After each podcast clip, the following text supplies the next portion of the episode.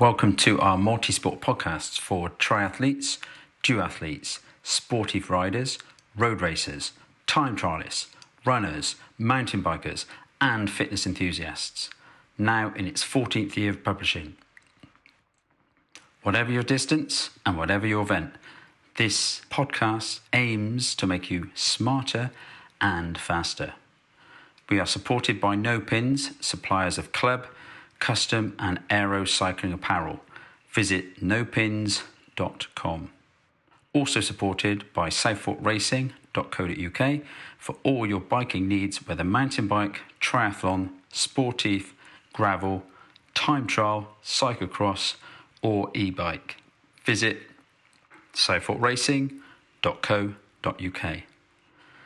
And also supported by Forth Edge, blood profiling to test, track, and optimize your diet, training, and recovery. Visit forthedge.co.uk.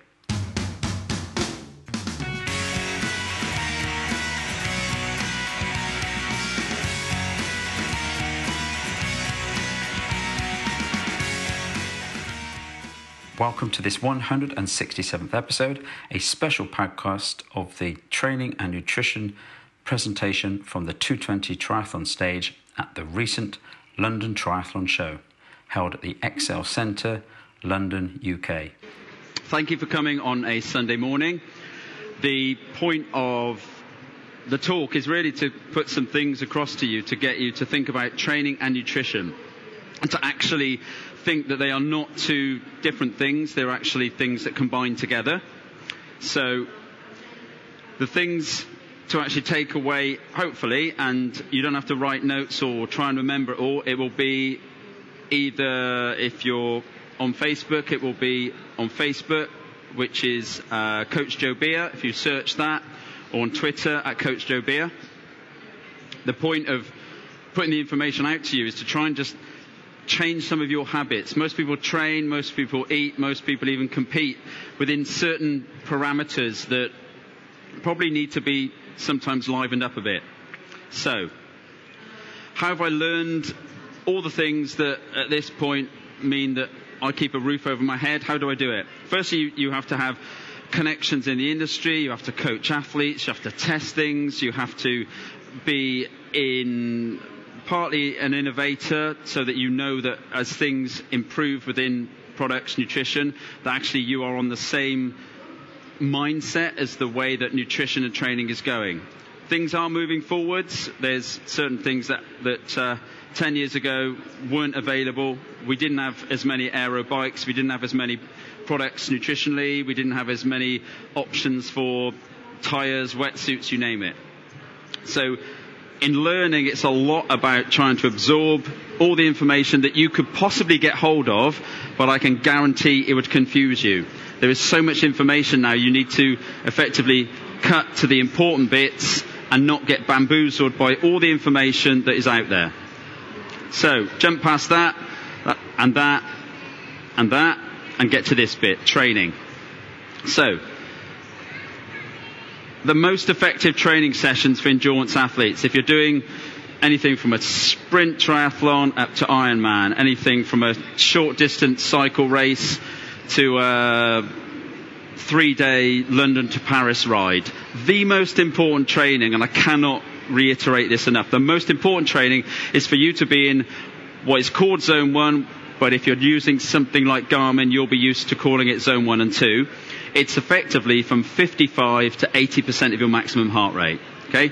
This is, this is easy. This is not requiring hard effort.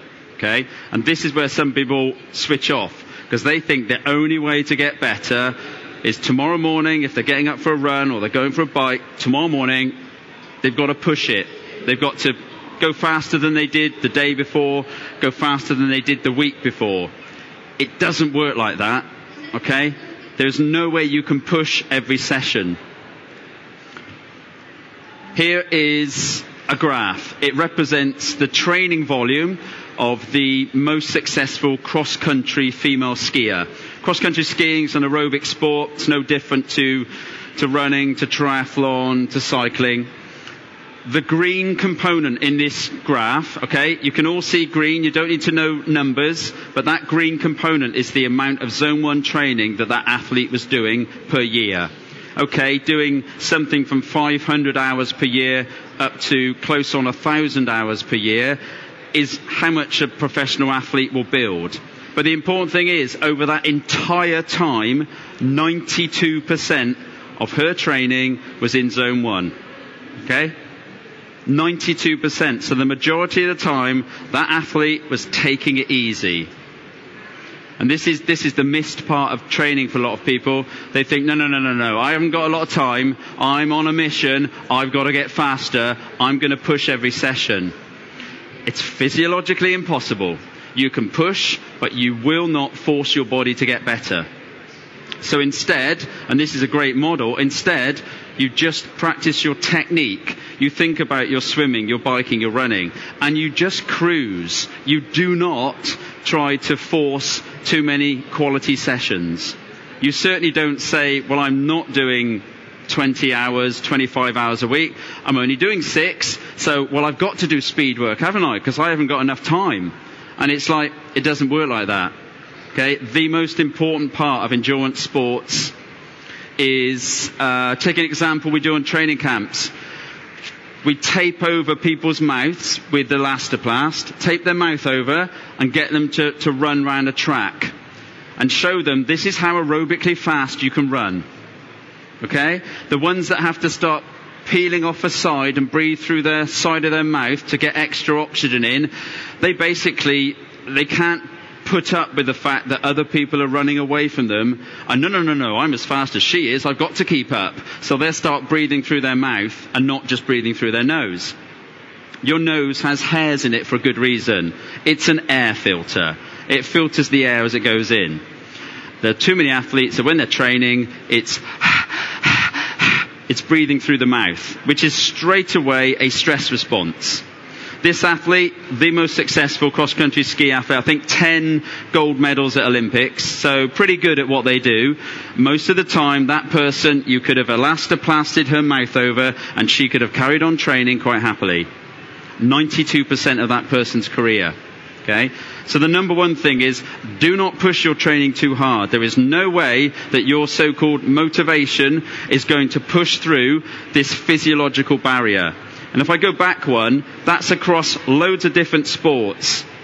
From, you probably can't see all the uh, writing, but from things like cycling, cross-country skiing, rowing, uh, there's, uh, yeah, it's mostly uh, rowing, cycling. That percentage is at least even in preparation and pre-competition, it's at least 70%, and in many cases it's going up as high as 90%. Okay?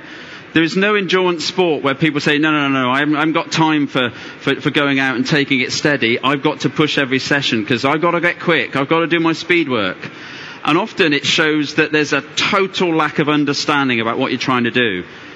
Because the, the common fault I see with people's training diaries is there's too many sessions where they go out to do perhaps a steady one hour run, but they see somebody or they join somebody or they just suddenly have a eureka moment that this isn't quick enough, I need to run faster. And so what should be a steady session becomes a harder session. That's not training to a plan, that's training to your ego. Oh, I see such and such is up there, I'll try and catch them up. Or somebody's just gone by me on the bike. They can't do that, I'm faster than they are. I'll ride with them and start going too hard. It is the biggest problem. It's the biggest problem because people can't say, no, no, my zone one is my zone one. What anyone else can do, that's their ability. And we do an exercise on training camps where we get people to run round four and a bit times, make sure it's a, a mile, which is 1609 meters, so we get the extra nine meters as well. And they have to close their mouth, and sometimes we'll actually tape their mouth over. Right, you're going to run round, and this will be the maximum aerobic pace that you can run at and then we line them up. And you have some people over this side that are maybe five, five and a quarter, five and a half minute miling, and then nose breathing, right the way down to people doing 11, 12 minute miling. Then you go down the list of people and you ask them what their 10k PB is. It's no surprise these people here are somewhere around 32 minutes. These people up here, it might be 55 to 60 minutes. So they can either do a time trial to find out who's quickest, or they can just nose breathe a mile and we can put that person in the right part of that group. Whoever can train aerobically quicker, funnily enough, they can actually race quicker. But what you can't do is say, no, no, no, I'm different. I've got to do more speed work than other people. All of these endurance sports, all of the data shows that isn't possible. You actually just have to concentrate on your technique, enjoy your training, and I know that's a that's a swear word, enjoyment. What what you enjoy training and you get better? No, no, no, no, no. I've got to push it. I've got to. I've I've got a mission. I've got to go faster. It doesn't work like that, and. It's a shame really because when people invest the right amount of time in their training, if you enjoy it, if you find you don't get as injured, you don't get as tired, but you're actually getting quicker, it's brilliant. There is no loss. It's a win-win-win. The only loss is a loss to your ego. And that's actually admitting that there are some faster people. I'm not going to get as quick as they are just by hanging on to their back wheel or clinging onto their feet in the swimming pool.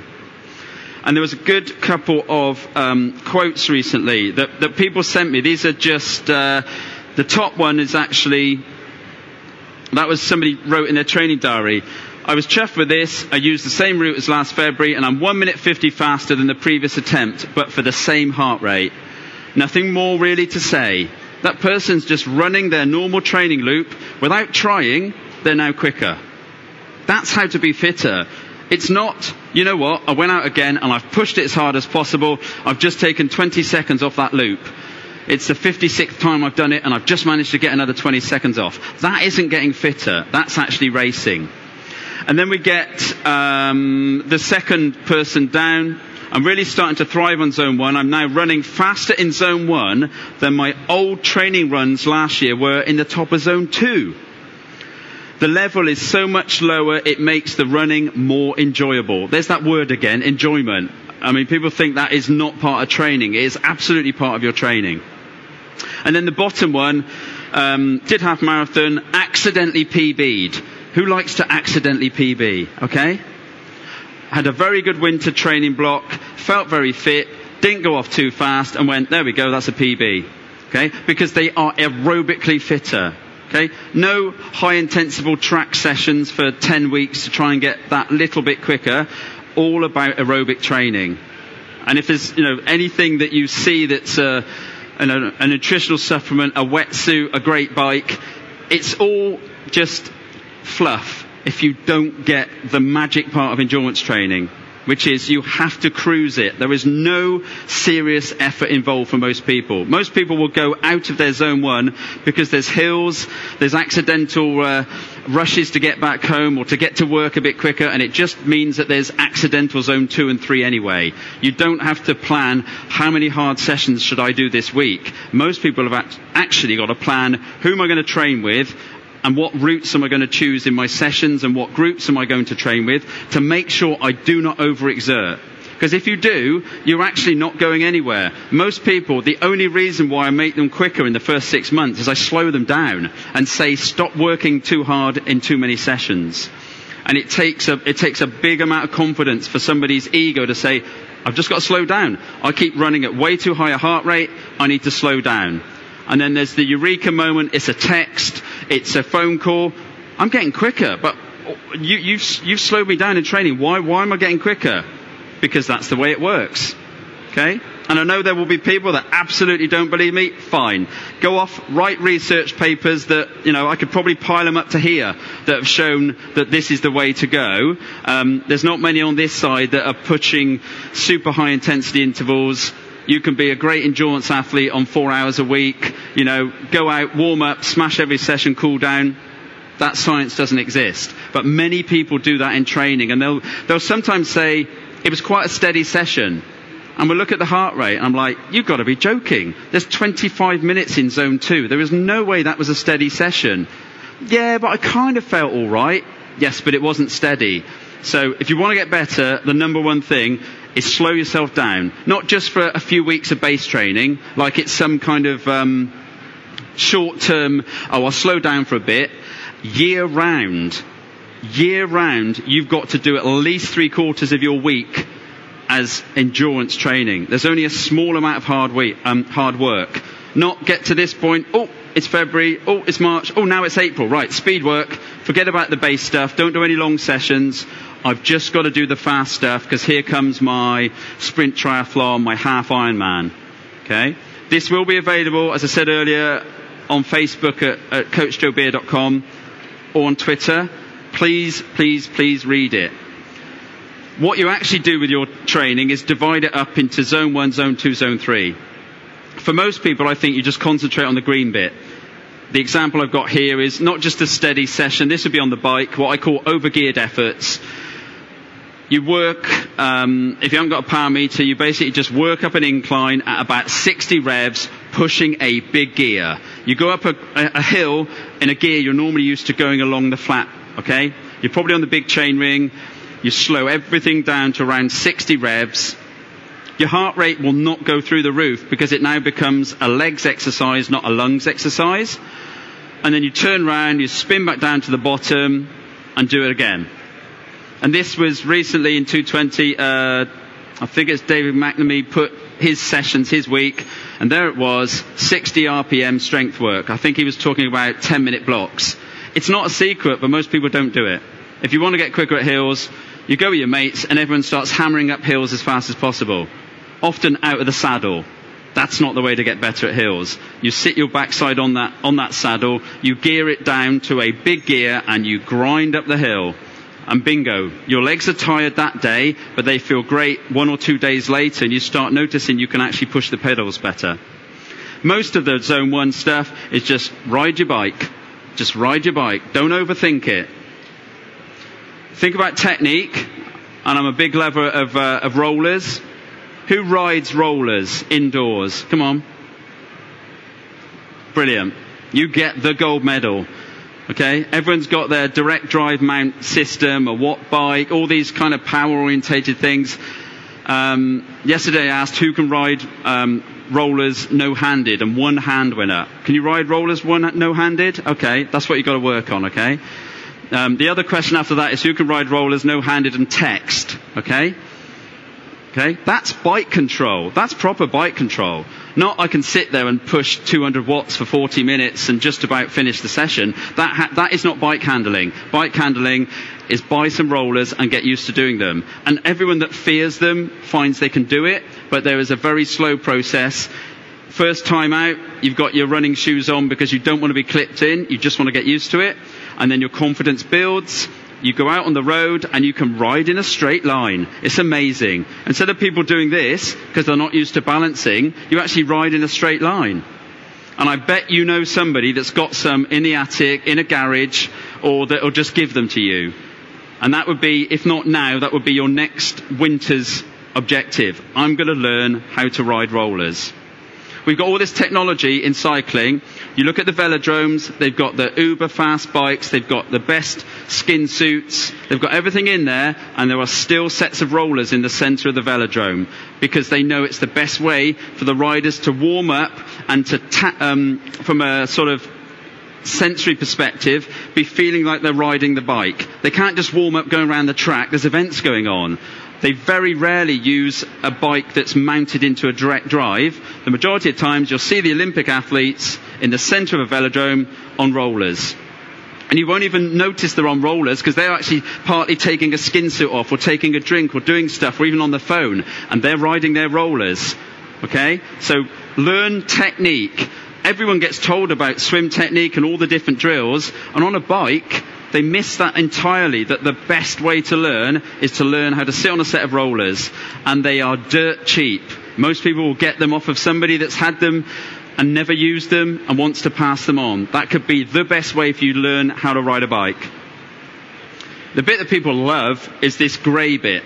And that colour is not accidental. It is grey training. It's in a grey area. It's where most people go accidentally. They go up a hill a bit too hard and the heart rate spikes.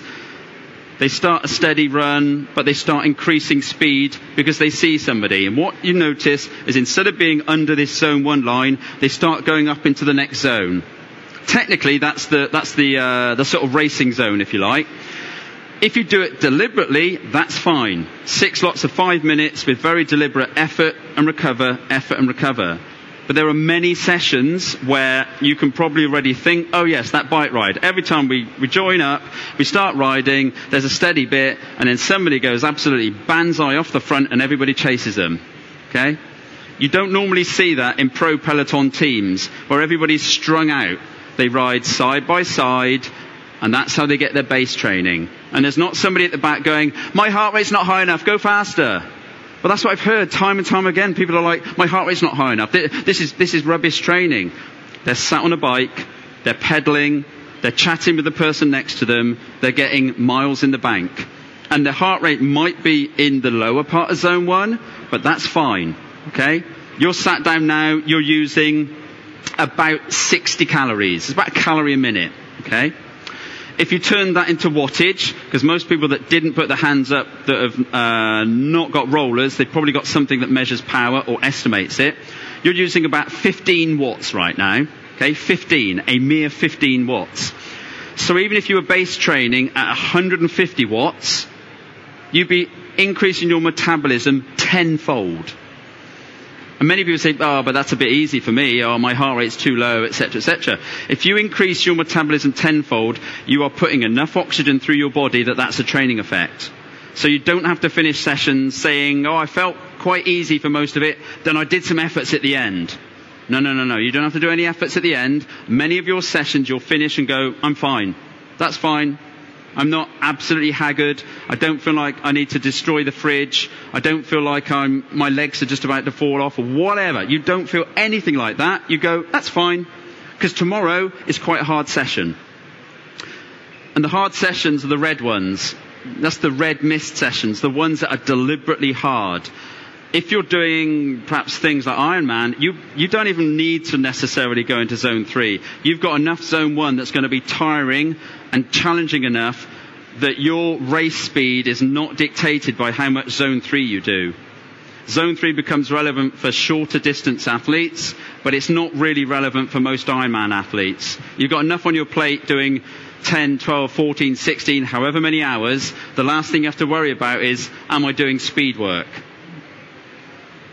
A proper speed work or high intensity interval session would be four by four minutes at 80% power. For most people, that's 90% of your heart rate. That's hard work. If you do the base training properly, that high intensity session will be hard work. Most people aren't doing the base training um, easy enough, so their heart rate accelerates very quickly. That's not a good sign. Your heart rate should be stubborn to get out of zone one.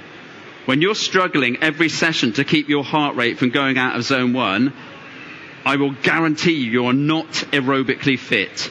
You might have been doing this sport for 10 years. You are still not aerobically fit. The point of training is to struggle to get above 80% heart rate, not to be constantly saying, I keep having to slow down. I can't do this. I, I can train faster than that. That's many people's ego training.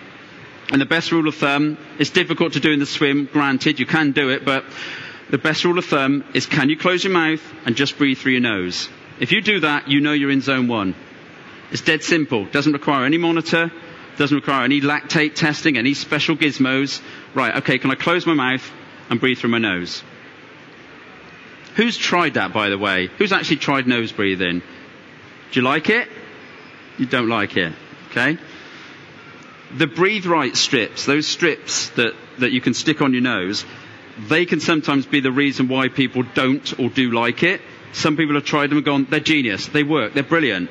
Your nose isn't as wide as your nostril when it gets to this point here. It's a, it's a tiny little hole. And sometimes that breathe right strip can make a world of difference particularly if people are sensitive to pollen, they're like, I can't breathe through my nose. There's more stuff going out than there is coming in. I can't breathe through my nose. It's like, okay, you don't have to do it all the time, but that's the kind of level of effort we're talking. It's not the fastest person is the one that goes out the door and goes as fast as possible. So, the flip side of training is fueling. There's probably three very simple things to think about. The first one is use carbs in some of your training sessions, not absolutely every session. If you're going for a 40 minute run, you do not need to be consuming gels and drinks and recovery products. What you need to do often is just work out what sessions are the longer ones? What sessions, perhaps if you're doing half Ironman, Ironman distance, or events that are beyond two hours, certainly two and a half hours, how do I practice fueling? Okay? How do I practice fueling? Even Olympic distance. You've got a bottle on the bike. Some people will even have a gel on the run. It's not who can have the least goes the quickest. Sprint distance, you can get away with it. Okay, you can get away with having a very small sip on the bike. Perhaps people taking an hour 30, hour 40 for a sprint might need a bit more. But if you're taking, you know, hour 10, hour 20, you're working at high intensity. What you don't want is to consume too much on the bike and then notice you've got stomach ache on the run because you're working at a high percentage. So, first of all, we have to work out what are you doing in training. Everybody should be doing some endurance like bike sessions. Some of the time you fuel, or some of the time, like the second session that's down there, you do them fasted. You get up, you're allowed to have a coffee, you go out the door, and all you have is electrolyte. And what you teach your body to do is, is firstly to be comfortable with the fact there's nothing in your stomach. You don't eat and then think, well, do I wait half an hour? Is it an hour? Do I wait an hour and a half? You just get out the door. If you're not a morning person, that could be a difficult session because getting out the door is a difficult part. But if it, if it takes, you know, a couple of coffees and then you're ready to go, fine. Coffee will not change what happens in the session. It probably make you feel slightly more alert. Okay?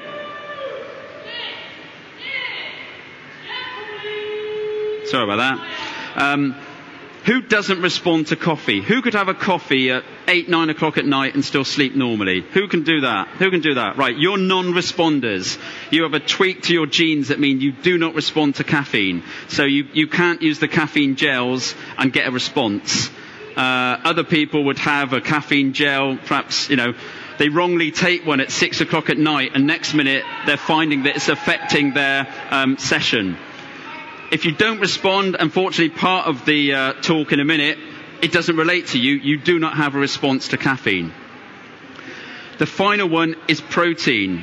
You don't have to have recovery drinks. You don't have to obsess about um, having huge amounts of protein, but your body uses protein as building blocks.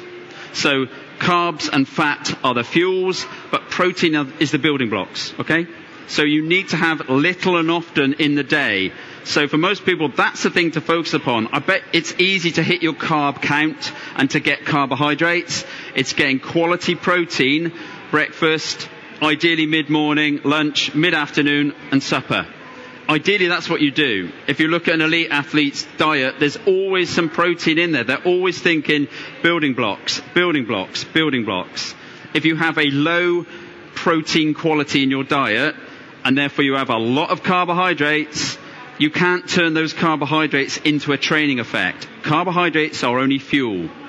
So many times people might have to have, um, they might have the odd um, protein shake, or they think about much more um, protein orientated foods. Okay? And they think about it throughout the day. Not just, oh, supper, I must have some protein with supper. They'll have regular protein intakes. Doesn't take much thought, but it does take some thought jump past this, jump past that. Just as a, not as an aside, but many times when people get perhaps dehydrated after races, it's a very hot period leading up to your race. You've got several sessions back to back and you notice that you are starting to get uh, maybe headaches or generally feel dehydrated. Water is not enough. People say, oh, well, I'll drink some water. There has to be electrolytes in there. Okay? And this is often after races. People have hot races. They drink lots of water afterwards, but there's no electrolytes. And they say they get headaches in the afternoon after a race. Okay? There was research, this only came out this week, um, in the BMJ, and they actually looked at it, and you can tell that the water didn't work because the people that only drank water after getting dehydrated had more cramps, which is a great indicator that your body is not in a good place. If you do that repeatedly, at some point, fingers crossed, we'll get nice hot weather like last year. If you get cramps or your energy level drops because all you're doing is drinking plain water, unfortunately, when you exercise, you aren't just sweating plain water, you're sweating electrolytes. We've all seen, seen the person with dark cycling kit or dark running kit, and it, and it looks like they've got tie dye on it. It's not tie dye, it's sweat. It's white on the fabric. Who, who gets that? Who gets like white deposits on their kit? You are I've got to say this right. When I say you're sodium losers, I mean you're losing a lot of sodium, okay? It's there, it's on your kit. Other people, they could do five hours of hot exercise and there's not a single white piece on their kit. So if you have that, you definitely need to get plenty of salt in your diet. Unfortunately, salt is a four letter word. People think, oh, salt, high blood pressure, bad for you. No. You're sweating salt and you can see it on your kit. So those people that get that, you are very susceptible, not necessarily to cramp, but certainly to electrolyte disturbances. So you should have sometimes um, these small like tablets, you should have one or two in a bottle and be drinking it. And bingo, you start noticing you're recovering better. Your energy levels are better. You don't get hit by the heat as much. And this very um, sort of small scale short term study just showed it. Water is not enough. And I get it from the from the natural point of view. Oh, why put why put electrolytes in there? Why put electrolytes? Because that's what that is. That's sweat. That is electrolytes. Okay? The little tablets aren't made of sweat. Let's make that clear. They're made of different different electrolytes, but that's what you're sweating. Everyone has a slightly different composition. We're not equally sweating sodium and chloride and potassium, magnesium at equal levels. People have differences, okay? But water is not enough. If you want to get really complicated, when you download this, you can look at that. This came out 2014. It's how you can plug all the different nutritional gaps in an athlete's um, basically performance diet. And this is this is elite level. They are definitely doing every single bit of that. Apart from maybe the bicarbonate isn't relevant to Ironman athletes, but they will be plugging every gap with supplements. They will supplement very specifically. So. The, the, the way to get it right is to combine the training with the nutrition. Okay? So if you're doing this fasted zone one session, you can get up in the morning, it's fine for you to actually have protein. There's research and there's even products now that have realized that having protein does not change that session. You're not altering the fat use.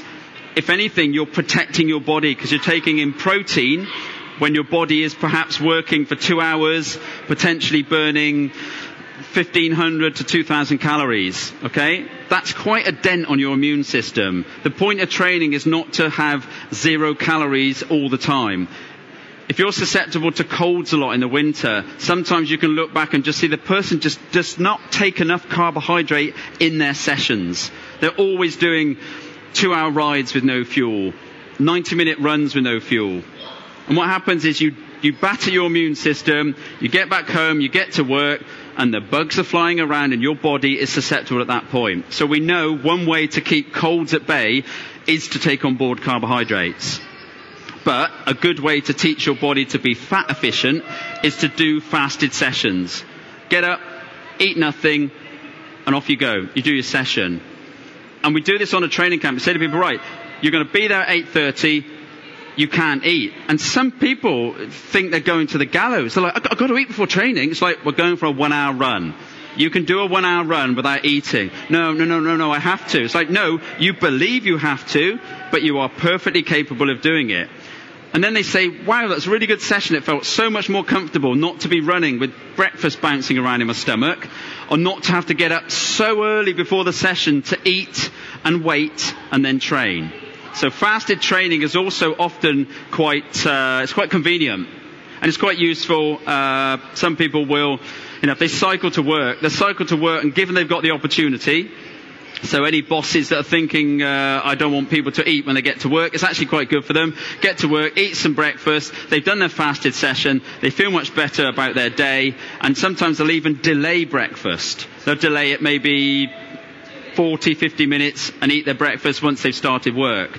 But most of the time, it's sort of an on-off switch fasted training. No, I never do it, or yes, I do it all the time. And that's not right.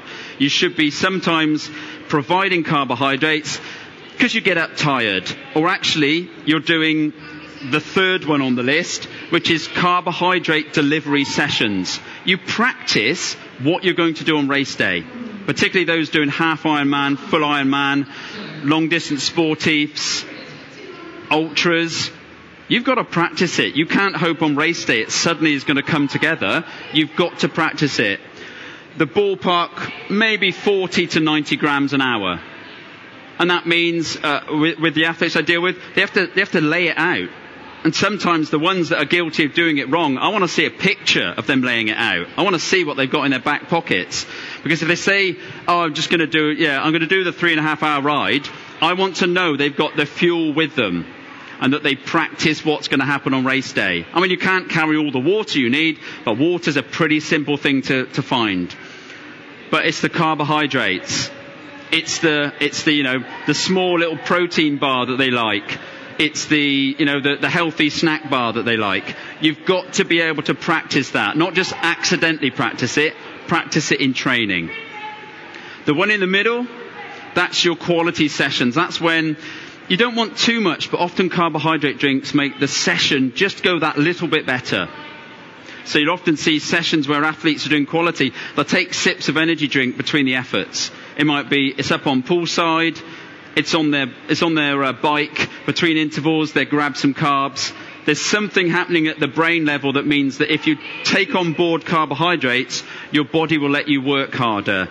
And some, some might be, um, some might be aware of it, but there's research that shows you can put a gel in somebody's mouth, they can swill it round and spit it out, and they will still outperform if they didn't have that at all. And what happens is your brain has got many sensors in the mouth and it will sense that there's something coming and it will therefore let you work harder. Okay, it's an evolutionary thing. Okay, our body didn't just say, go and run a three mile park run, that might be how you survive. We wouldn't have even run that far. We'd have jogged, we'd have walked. So a lot of training we do sometimes can be completely outside the parameters of what our body really wants to do. And this, take a gel and spit it out, just shows the brain is very clever. It says, ah, there's food coming in, I can now, I can now work harder, okay?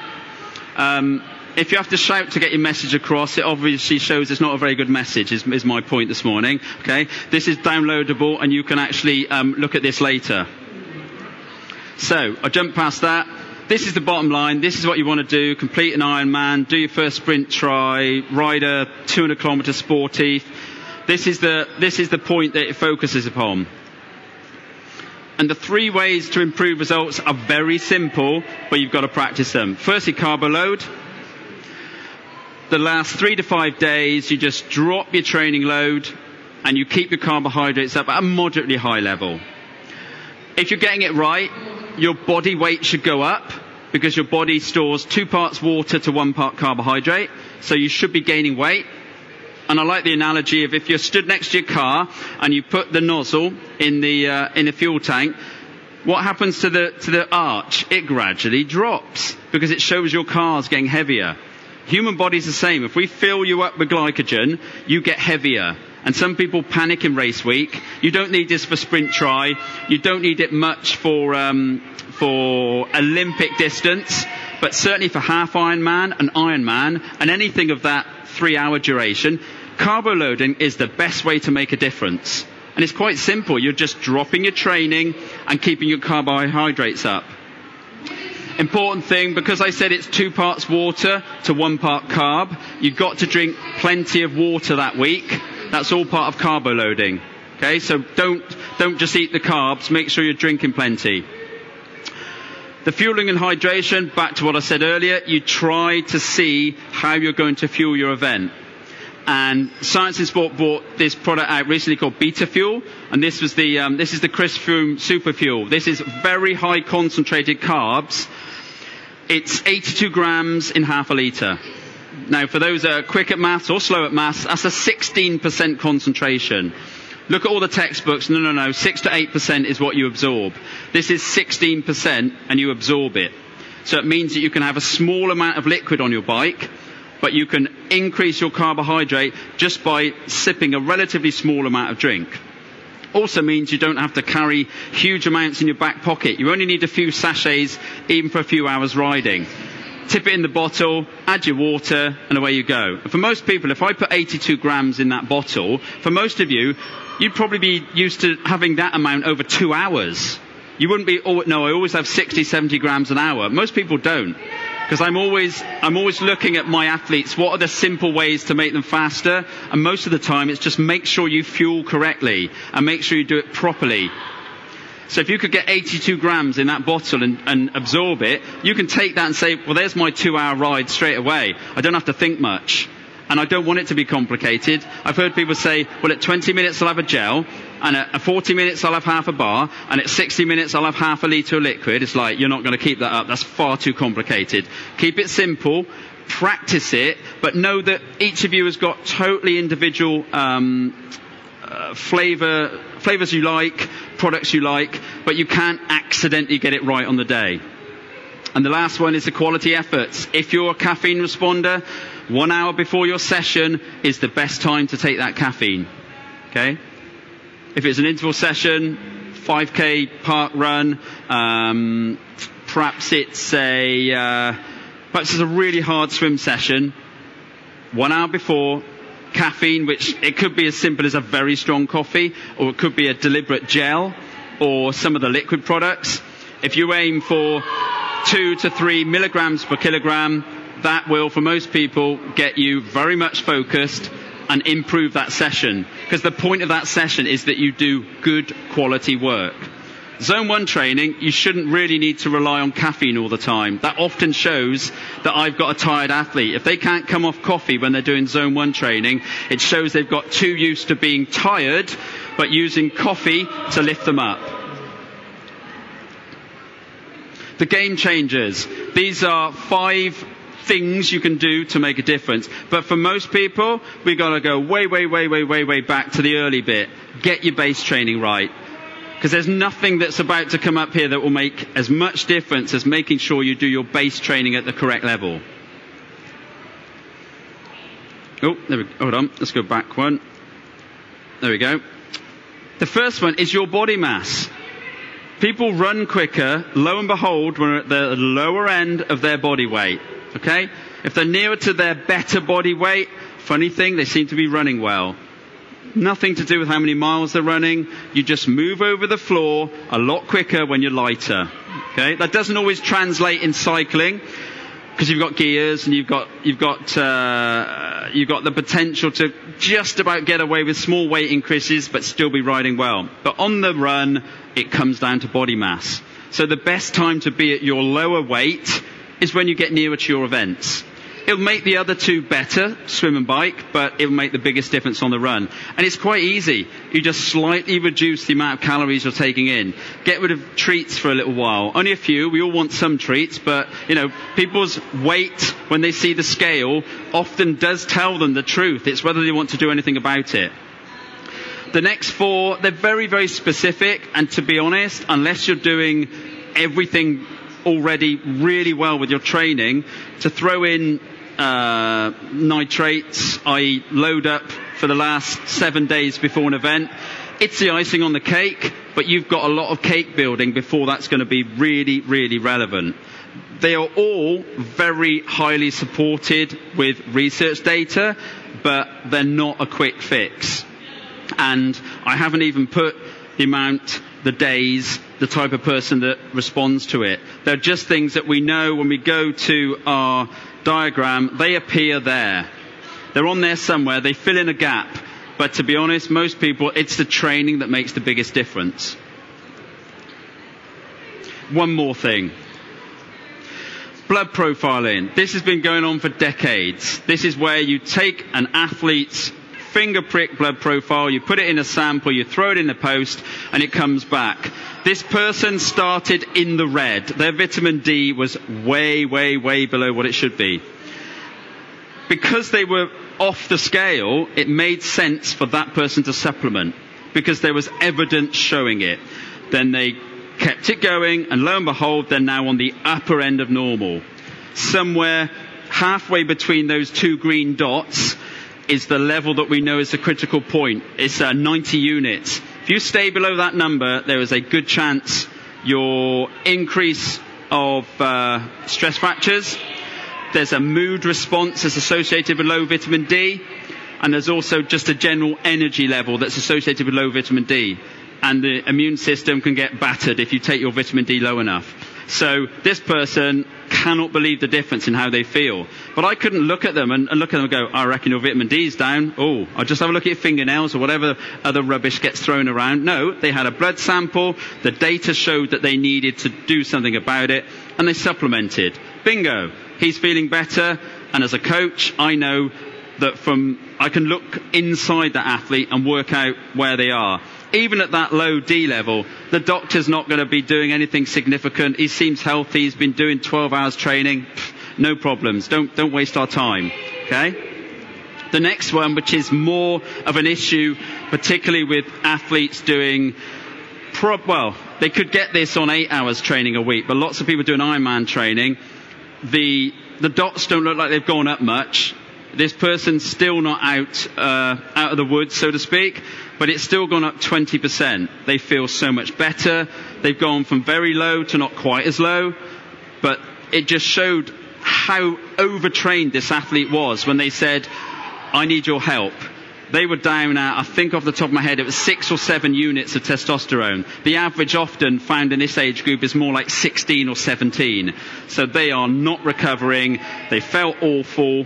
Um, and since then, they've made massive improvements and I really needed that data for the person to change their attitude towards training. And one day, halfway through a phone conversation, um, and I get goosebumps about it now, this particular client went, I need to say something to you um, from my wife. Uh, what, what, what do you mean? Well, my wife just wants to say something to you. I said, well, what does she want to say? She just wants to say, thank you very much for getting my husband back. And I was just like, gulp, oh my lord, you know, I'm trying to improve your performance, I'm trying to make you a healthier person, but the fact you've had that much of a psychological change in who you are, yes, you must have been toast, you must have been very annoying to be around, you must have been very um, unenergetic. And this is only a small increase, but to take somebody from eight, I think we're up to about 11 now, it's certainly gone up significantly, and I couldn't see that, but now it's possible to measure that. And the people that do this are called Forth Edge. And what they notice is, even within, I've probably got 20, 25 athletes that do it on a regular basis. And 85% of the metrics they're measuring are fine. Unfortunately, 15% of those metrics are not fine. Sometimes they're too high. They're over supplementing perhaps uh, iron. They're just having way too much iron and they're up at the red zone as you're looking at it on the far right and it's like, whoa, whoa, whoa, whoa, whoa. If, if you're on iron, get off it. It's way too high. Conversely, we can have it in the other direction.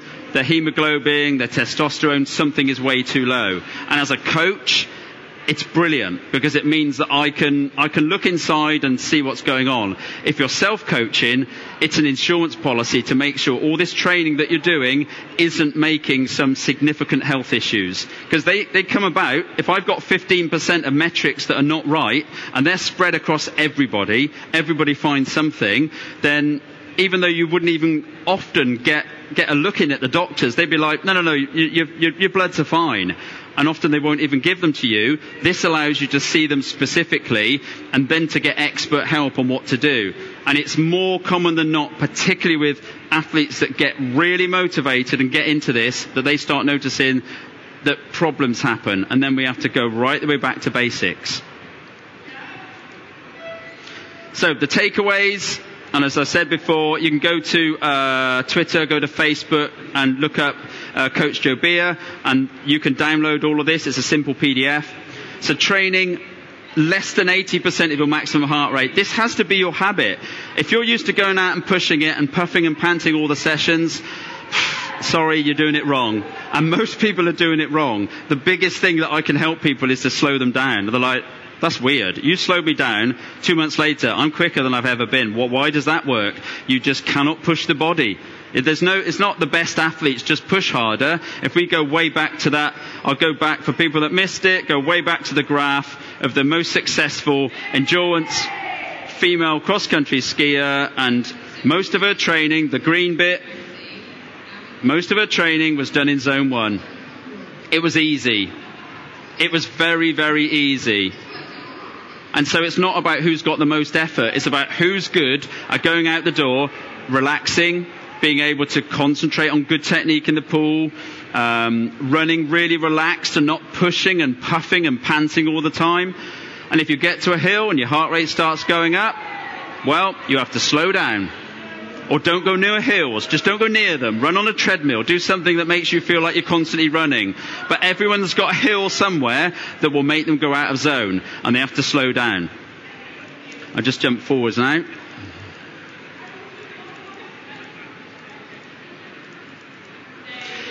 Also, you know, hard work, time trials, races, they've got to be planned. You don't accidentally start finding yourself doing a, a, hard session. If it's not meant to be a hard session that day, it's not meant to be a hard session. Don't say, oh, I started to feel good in the, in the warm up. I felt really good. And do you know what? I'm just going to do a hard session.